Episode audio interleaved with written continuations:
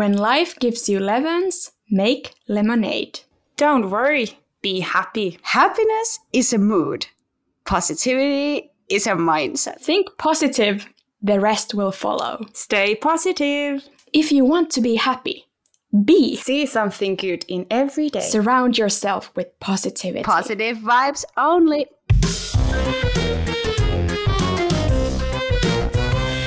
Asiantuntijat. Tervetuloa Asiantuntijat podcastiin jälleen nyt uudelle kaudelle. Onpas ihanaa olla täällä. Kanssani ovat Anna Kuusela, Woohoo! Venla Savola. Yeah, positiivisuutta. Minä olen Jenni Kilpi. Tänään meillä tosiaan on aiheena toksinen positiivisuus. Saanko mä määritellä? Saat. Kiitos. Eli toksinen positiivisuus on tietynlaista yltiöoptimismia, jossa kielletään negatiiviset tunteet ja vähätellään olemassa olevia ongelmia. Ja se eroaa semmoisesta normaalista positiivisuudesta tai positiivisesta näkökannasta elämään. Joo, ja toksinen positiivisuus ei ole mikään virallinen, akateeminen, universaali tai yhteiskuntatieteessä kovin yleisesti käytetty termi. Että tämä on ehkä tullut tietoisuutemme enemmän populaarikulttuurin kautta, to, joskin nykyisin tätä löytyy kyllä tutkimuksista käytettynä. tosiaan kaikessa positiivisuudessa ei tietenkään ole mitään vikaa, ja tämän jakson pointtina onkin pohtia vähän sitä, että mikä on toksista tai tällaista myrkyllistä positiivisuutta, em, ja sitten mikä, mi- miten positiivisuus voi olla myös ihan hyvä ja normaali asia. Jep, siis hyvä esimerkki on niin kuin rakentava positiivisuus. Ja ö, meidän psykologi Annamme on jättänyt meille hyvän esimerkin, mikä on, että jos vaikka puhutaan, että, että sulla on tapahtunut joku traumaattinen asia, niin toksisessa positiivisuudessa sanoisit, että unohda traumat, keskity vaan positiiviseen. Ja sitten rakentavassa positiivisuudessa olisit, että voisiko tähän traumaattiseen kokemukseen ö, ulkopuolella olla myös positiivisia asioita, tai että voisiko siihen traumaattiseen kokemukseen liittyä myös jotain hyviä asioita, jotta sun ei tarvitse miettiä vaan niitä ikäviä asioita. Mutta se ei toisin sanoen poista sitä traumaa, vaan siinä keskitytään myös siihen traumaan, mutta myös positiivisuuteen. Ö, Mä käytin itse asiassa yhtenä päälähteenä tähän jaksoon sellaista Sara Ahmedin kirjaa kuin Promise of Happiness. Ja siinä puhutaan sitten, että, että ei ole niin olennaista, että mitä onnellisuus on, vaan mitä se onnellisuus tekee. Ja samalla tavalla tässä meidän jaksossa ehkä nyt ei ole niin tärkein kysymys siitä, että miten toksinen positiivisuus voidaan määritellä, vaan siinä, että mitä, mistä se niin tulee, mitä se aiheuttaa, eli mitä se tekee täällä meidän yhteiskunnassamme. Ja sitten jos miettii jotain esimerkkejä toksisesta positiivisuudesta, niin että käännetään semmoiset tosi negatiiviset asiat tai tosi traumaattiset asiat jotenkin positiiviseksi silleen pakosta.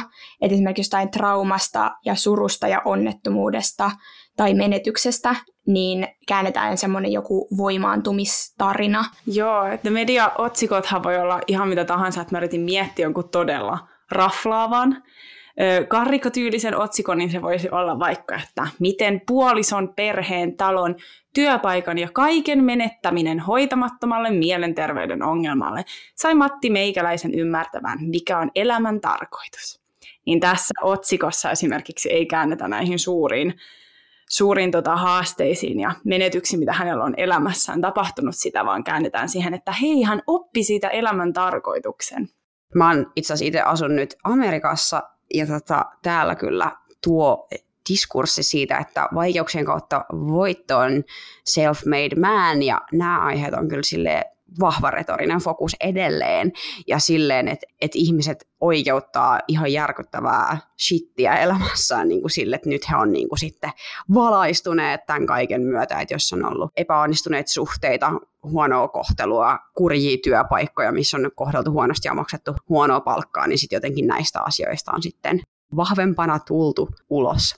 Jep, just se ajattelu, että, että mikä ei tapa, se vahvistaa, niin on kyllä mun mielestä aika toksista, että jotenkin se ajattelu, että automaattisesti, jos on jotain hirveän traumaattisia, inhottavia kokemuksia elämässä, niin ne on voimavara.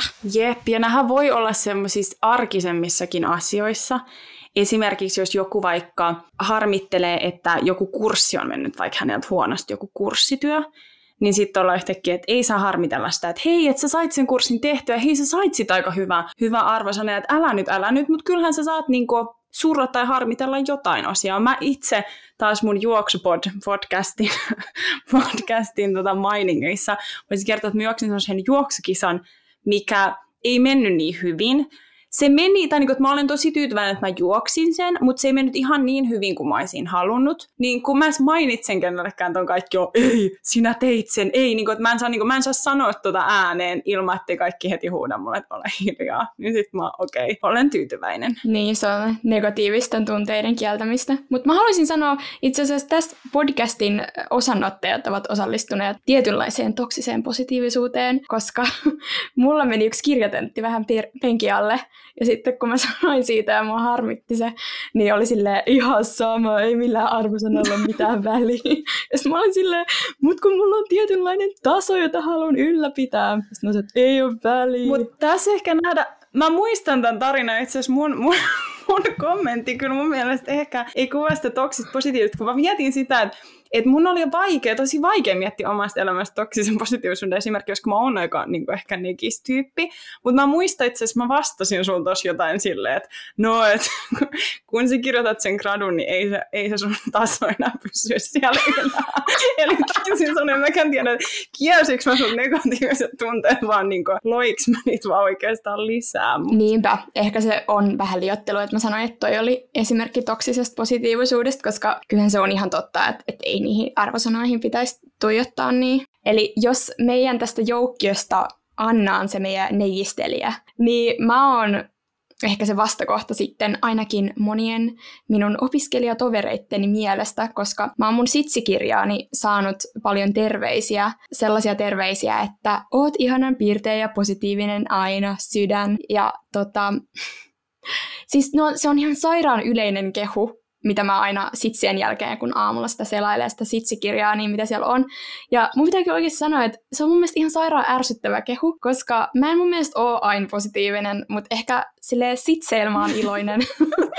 mutta ja, ja sitten, sitten tota, kans, en mä myöskään niin koe, että vaikka mulla olisi huono päivä, että mä menen välttämättä varsinkaan kellekään puolitutuille purkamaan sitä mun huonoa oloa, niin, niin sitten tota, ehkä mä just pidän semmoista positiivista, iloista fronttia edessä. Sen takia ihmiset ehkä ajattelee tolleen, mutta mun mielestä se on kyllä vähän ärsyttävä kehu, koska sitten se on jotenkin, sit tulee vähän semmoinen juttu, että aa, et, et nyt ne ei odottaa multa tollaista positiivisuutta ja ei uskalla sitten näyttää, että jos onkin huonompi päivä. Joo, ja kyllä mä ainakin voisin sanoa ihan suoraan, että kyllä, kyllä varmaan niin kuin minustakin tulee sellainen käsitys, että mä oon tosi iloinen. Tai tosi monet sanoo, että miten sä jaksat olla aina noin iloinen? Ja Silvin päin vielä. Sitten mä oon silleen, että Olemme kokonaisia ihmisiä, joilla on kaikkia tunteita. Sitten voidaan miettiä, että, että mistä niin toksinen positiivisuus on tullut, tai että miten sitä voidaan katsoa. Tässä voitaisiin alku ainakin mainita siis sellainen ö, psykologian suuntaus kuin positiivinen psykologia, ö, jossa keskitytään vahvuuksiin ja voimavaroihin verrattuna ongelmiin. Ja tarkoitus on niin kuin, tarkastella maailmaa siltä kannalta, että mitkä tekijät sinussa auttavat sinua eteenpäin. Ja tämä on siltä kannalta uudenlaista, että, että jos ajatellaan että perinteisesti, että psykologiassa keskitytään niin negatiivisiin tunteisiin, kuten vaikka masennuksen tai ahdistuksen, niin tässä just etsitään niitä, niitä omia voimavaroja. Ja siis positiivinen psykologia ei tietenkään ole yhtä kuin toksinen positiivisuus, mutta tätä on ehkä käytetty välillä tätä suuntausta silleen ei, ei psykologian keskuudessa vähän niin kuin sellaisen asian, millä niin kuin perustellaan toksista positiivisuutta.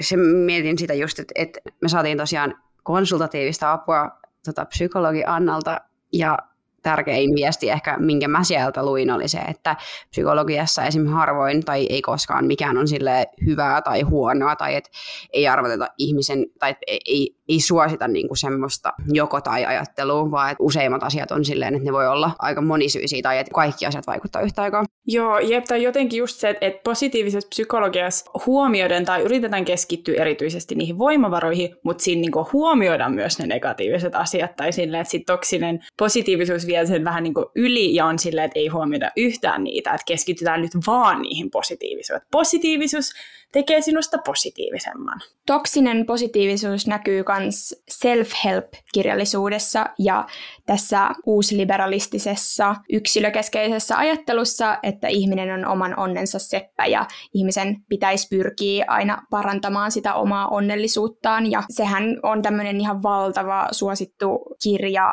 genre, ja se on, mä oon nyt aikaisemminkin sanonut sitä täällä sosiologina, joka haluaa aina puhua rakenteista, niin, niin mä oon kyllä ihan ehdottomasti sitä mieltä, että eihän se ihmisen niin kuin hyvinvointi ja onnellisuus pidä olla mikään niin kuin yksilöprojekti, vaan se liittyy niihin yhteiskunnallisiin rakenteisiin ja millainen, millaisessa yhteiskunnassa me eletään. Joo, toi oli tosi hyvä puheenvuoro. Mä suhtauduin jotenkin aina todella kriittisesti tällaiseen self-help-kirjallisuuteen. Mä koin, että monesta suunnasta tuli sellaista sanomaa, että ne ei oikeastaan, tai että monet niistä just välttämättä tieteellinen pohja nyt on, mitä on ja näin, mutta se ei ole nyt se, mitä mä tässä yritän sanoa, vaan se, että tavallaan jos self-help-kirjallisuus vaikka auttaa jotakuta, niin sehän on oikein hieno asia, että, että jos se auttaa niin käsittelemään tunteita, mutta ehkä sillä voi olla myös sellainen vaikutus, että sit se vaan undermainaa sitä sun oikeaa tunneprosessia ja saa sut ajattelemaan, että, että jos sä nyt seuraat jotain kymmenen kohdan listaa, missä sä aamulla kirjoitat heti, että missä sä nyt oot onnellinen ja jotain tällaisia, niin en, en tiedä, auttaako se sitten siihen sun tavallaan oloon.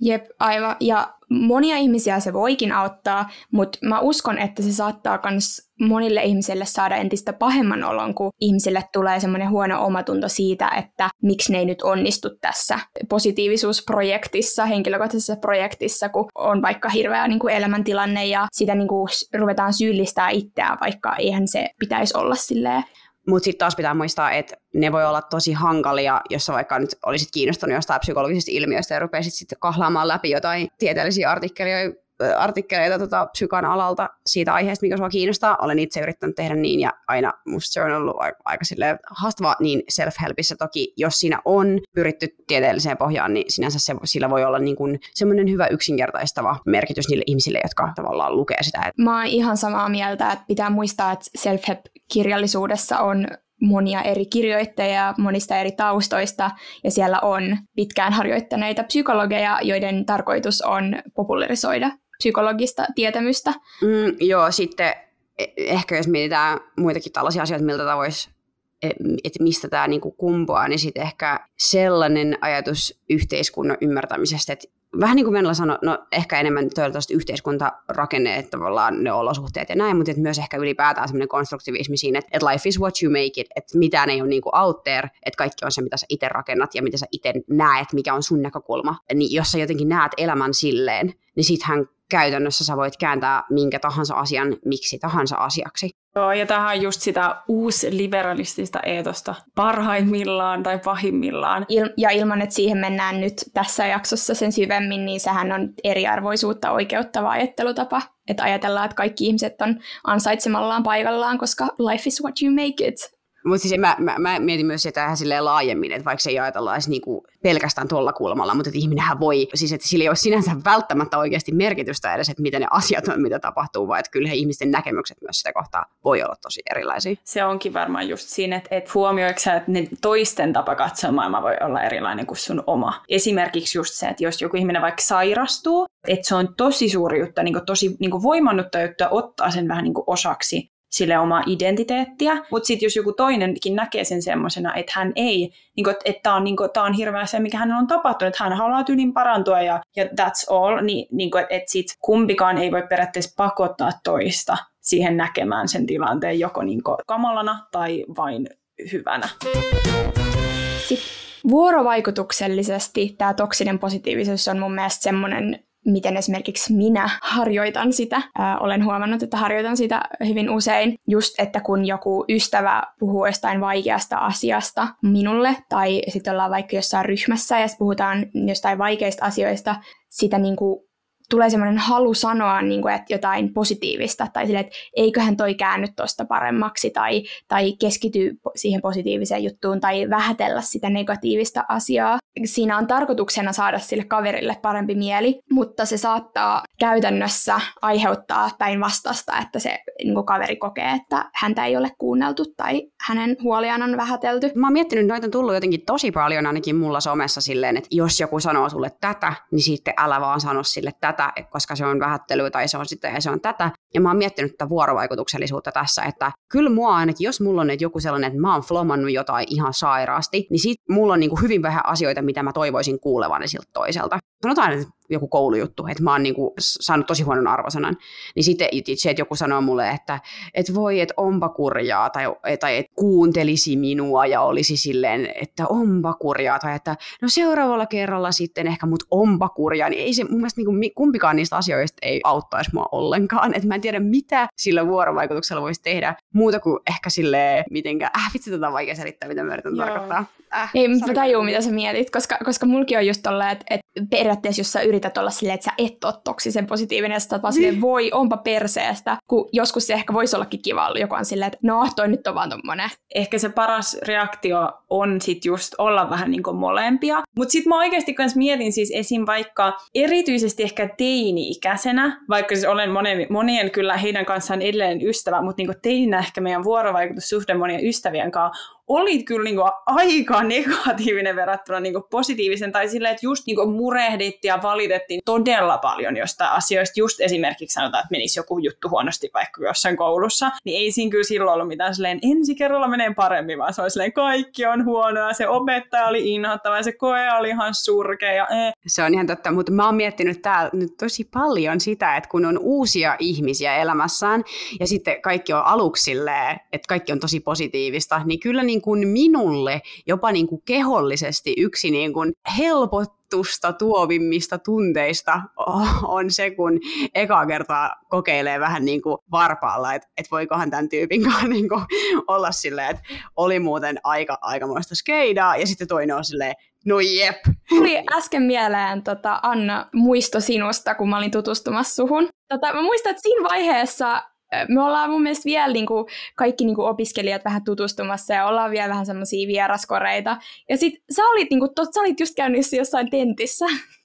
Jossain kirjatentissä ja sä olit ihan silleen, että meni ihan sairaan huonosti. Ja sitten me oltiin pelaamassa proffas Uno ja sit sä vaan niinku valitit sen koko illan. Ja sit mä muistan, että et mä olin että onpa niinku samaistuttava tyyppi. Cool. Eli en tule positiivisemmaksi, vaan valitan edelleen. Mutta huom, tästä voidaan kyllä siirtyä hienosti paikkaan, jos mä en valita niin paljon, eli someen.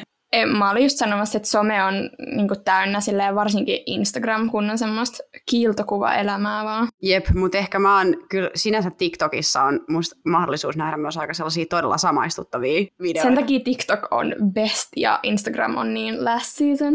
tai truekin, niin kuin nuoret sanoo. Mulle tuli tähän esimerkki. Tämä on itse asiassa semmoinen, johon mä oon törmännyt TikTokin puolella mutta varmaan se on ollut jossain muuallakin, semmoinen kuin That Girl, joka on täydellinen tyttö, joka siinä on semmoinen estetiikka tytöstä, jonka asuu semmoisessa täydellisen siivotussa talossa ja urheilee säännöllisesti ja juo vihersmoothia ja tekee hirveästi hommia, missä ikinä opiskeleeko vai tekeekö se töitä vai mitä ikinä. Ja se on, siis ne on sitten sellaisia, jotka tekee jotain semmoisia vaikka My Day ja semmoisia äh, lyhyitä videoita esimerkiksi TikTokkiin. Äh, ja sitten kaikki on että oh my god, mä haluan sun elämän. Ja sitten ne sulle kirjoittaa, herää aamuisin kirjoittaa jotain aforismeja siitä, että positivity is a mindset tai jotain mitä ikinä.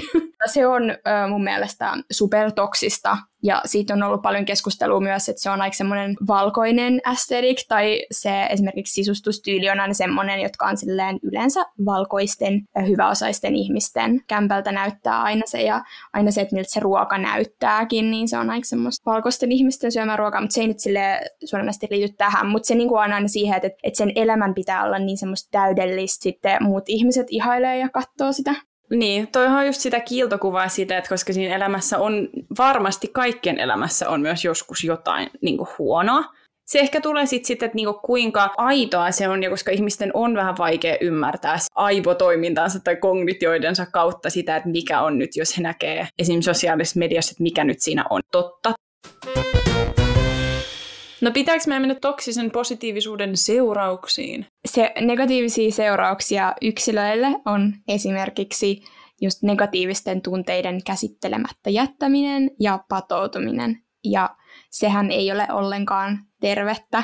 Tunteet pitää tuntea, kaikille tunteille pitää antaa tilaa.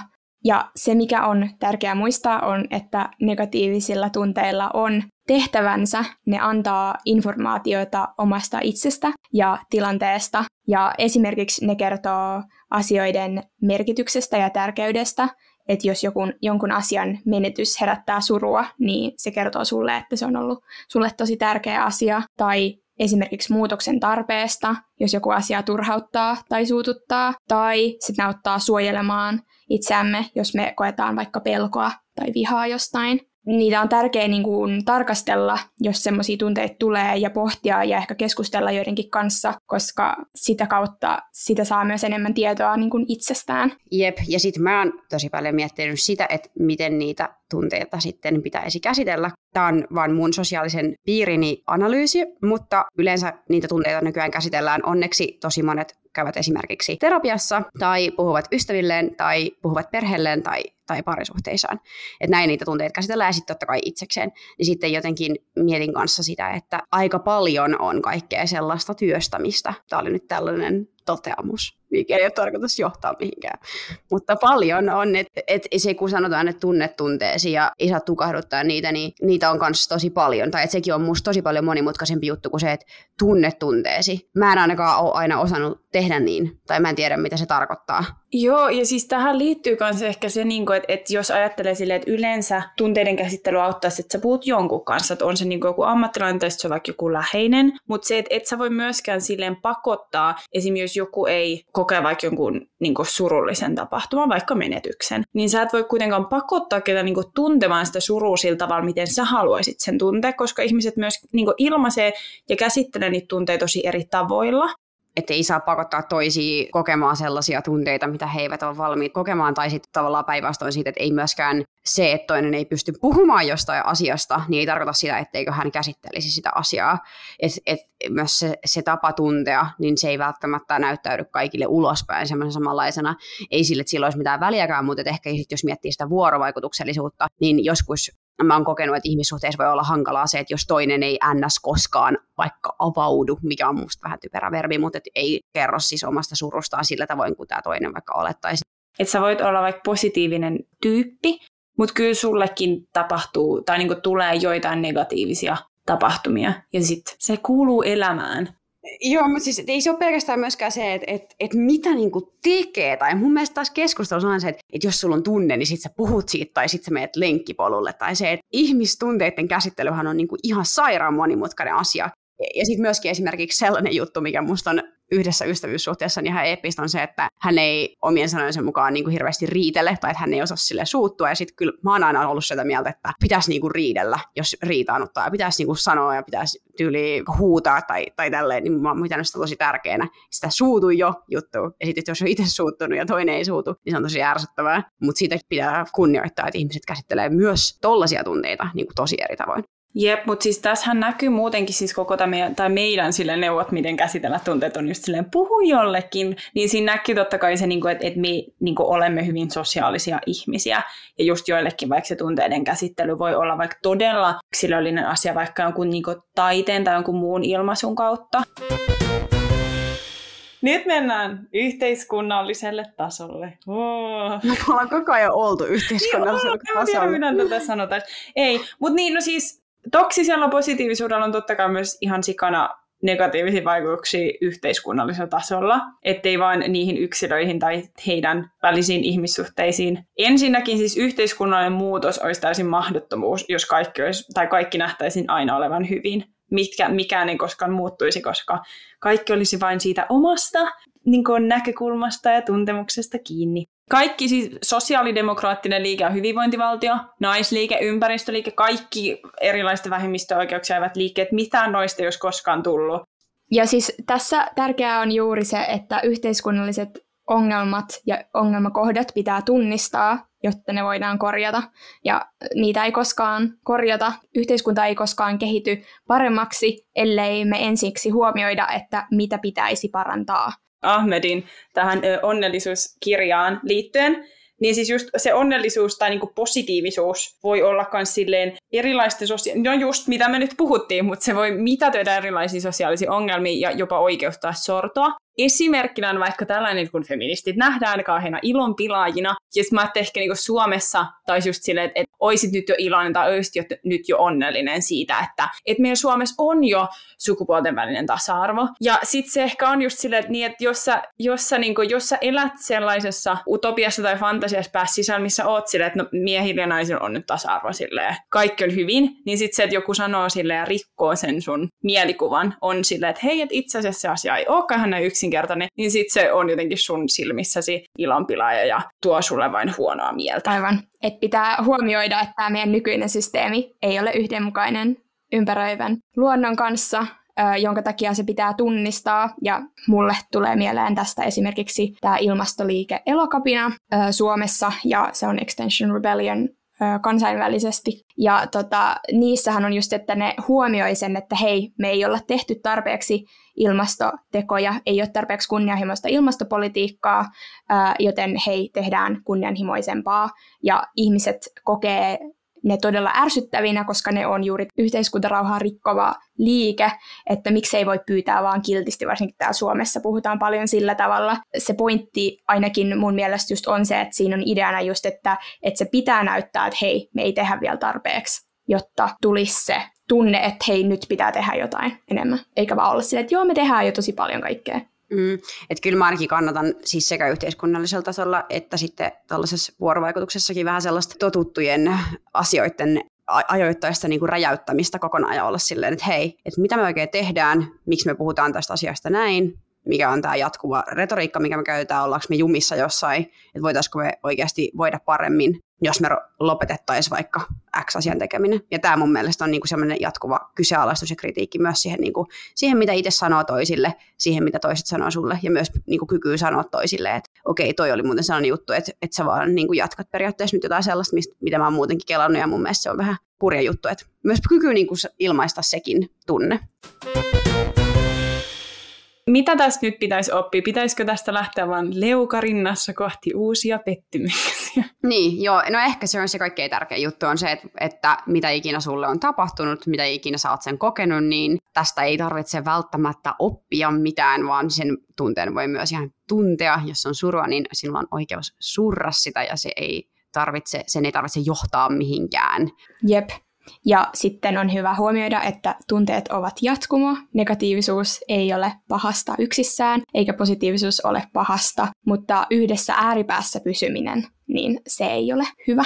Öö, haluaisin vielä Sara Ahmedia vähän mukailleen sanoa sille just, että se toksisen positiivisuuden tunnistaminen ei tarkoita, että sun täytyy nyt elää loppuelämäsi leukarinnassa ja onnettomana ilonpilaajana, vaan se tarkoittaa sitä, että sun pitää tehdä ja antaa tilaa myös niille negatiivisille tunteille ongelmille. Minä tulen jatkossakin valittamaan kaikista yhteiskunnan epäkohdista ja negistelen ja olen feminist killjoy. Ja silti sun tsitsikirjan kirjoitetaan, että ai se on positiivinen ääni. Niinpä. Sydän. Voi.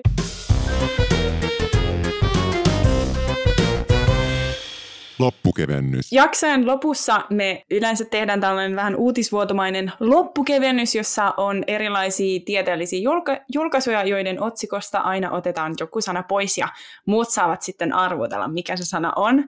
Ja mä oon siis tosi tyytyväinen tästä, vaikka tämä ei nyt ole ehkä mikään maailman positiivisen, positiivisen julkaisu, mutta on tota, semmoinen, että mä oikeasti ajattelen, että voisit niin keksiä tämän, koska välillä mä oon ehkä ottanut sellaisia täysin mahdottomia, niin tämän te voisitte ehkä keksiä.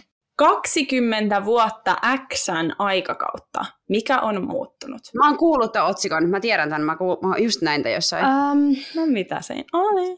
Sote! Ei, ei. Voiko kysyä Vikki, onko tämä joku globaali ilmiö vai kansallinen? Globaali. On. Ja tämä itse asiassa, tämä oli siis niinku täsmälleen 20 vuotta se on, kun tämä on julkaistu. Mä voisin sanoa, että tämän julkaisusta ei ole nyt tästä päivästä, milloin me tätä äänitetään. Tämä liittyy jotenkin Yhdysvaltojen imperialismiin, eikö liitykin? Eee... Eikö? Mikäpä ei. War on Terror. Niin, totta. Eli 20 vuotta terrorismin aikakautta. Mikä on muuttunut? Siis mä näin, ton, mä näin ton jutun vielä. Siis silleen, että mä, mä vielä luin ton jutun. Anyways, Jenni on lukenut tämän varmaan politiikasta.fi verkkoalustalla, jossa Leena Malkki pohtii terrorismin torjunnan ja terrorismiin liittyvien käsityksien kehityskulkuja 9-11 jälkeen. Terrorismista keskustellaan Malkin mukaan usein tapahtuneiden iskujen kautta ja näin pidemmän ajan kehityskulut saattavat jäädä tarkastelun ulkopuolelle. Kuitenkin parin kymmenen vuoden aikana niin terrorismin torjunta kuin ihmisten käsitykset terrorismista ovat muuttuneet merkittävästi. Terrorismin torjunnan keinot on monipuolistuneet ja ihmisten käsitykset muuttuneet monilla eri tavoilla, esimerkiksi termillä terrorismi voidaan viitata nykyisin hyvin kapeasti vain tietynlaisiin terrorismiin tai toisaalta laajasti ihan kaikenlaisiin väkivaltaisiin konflikteihin. Asiantuntijat.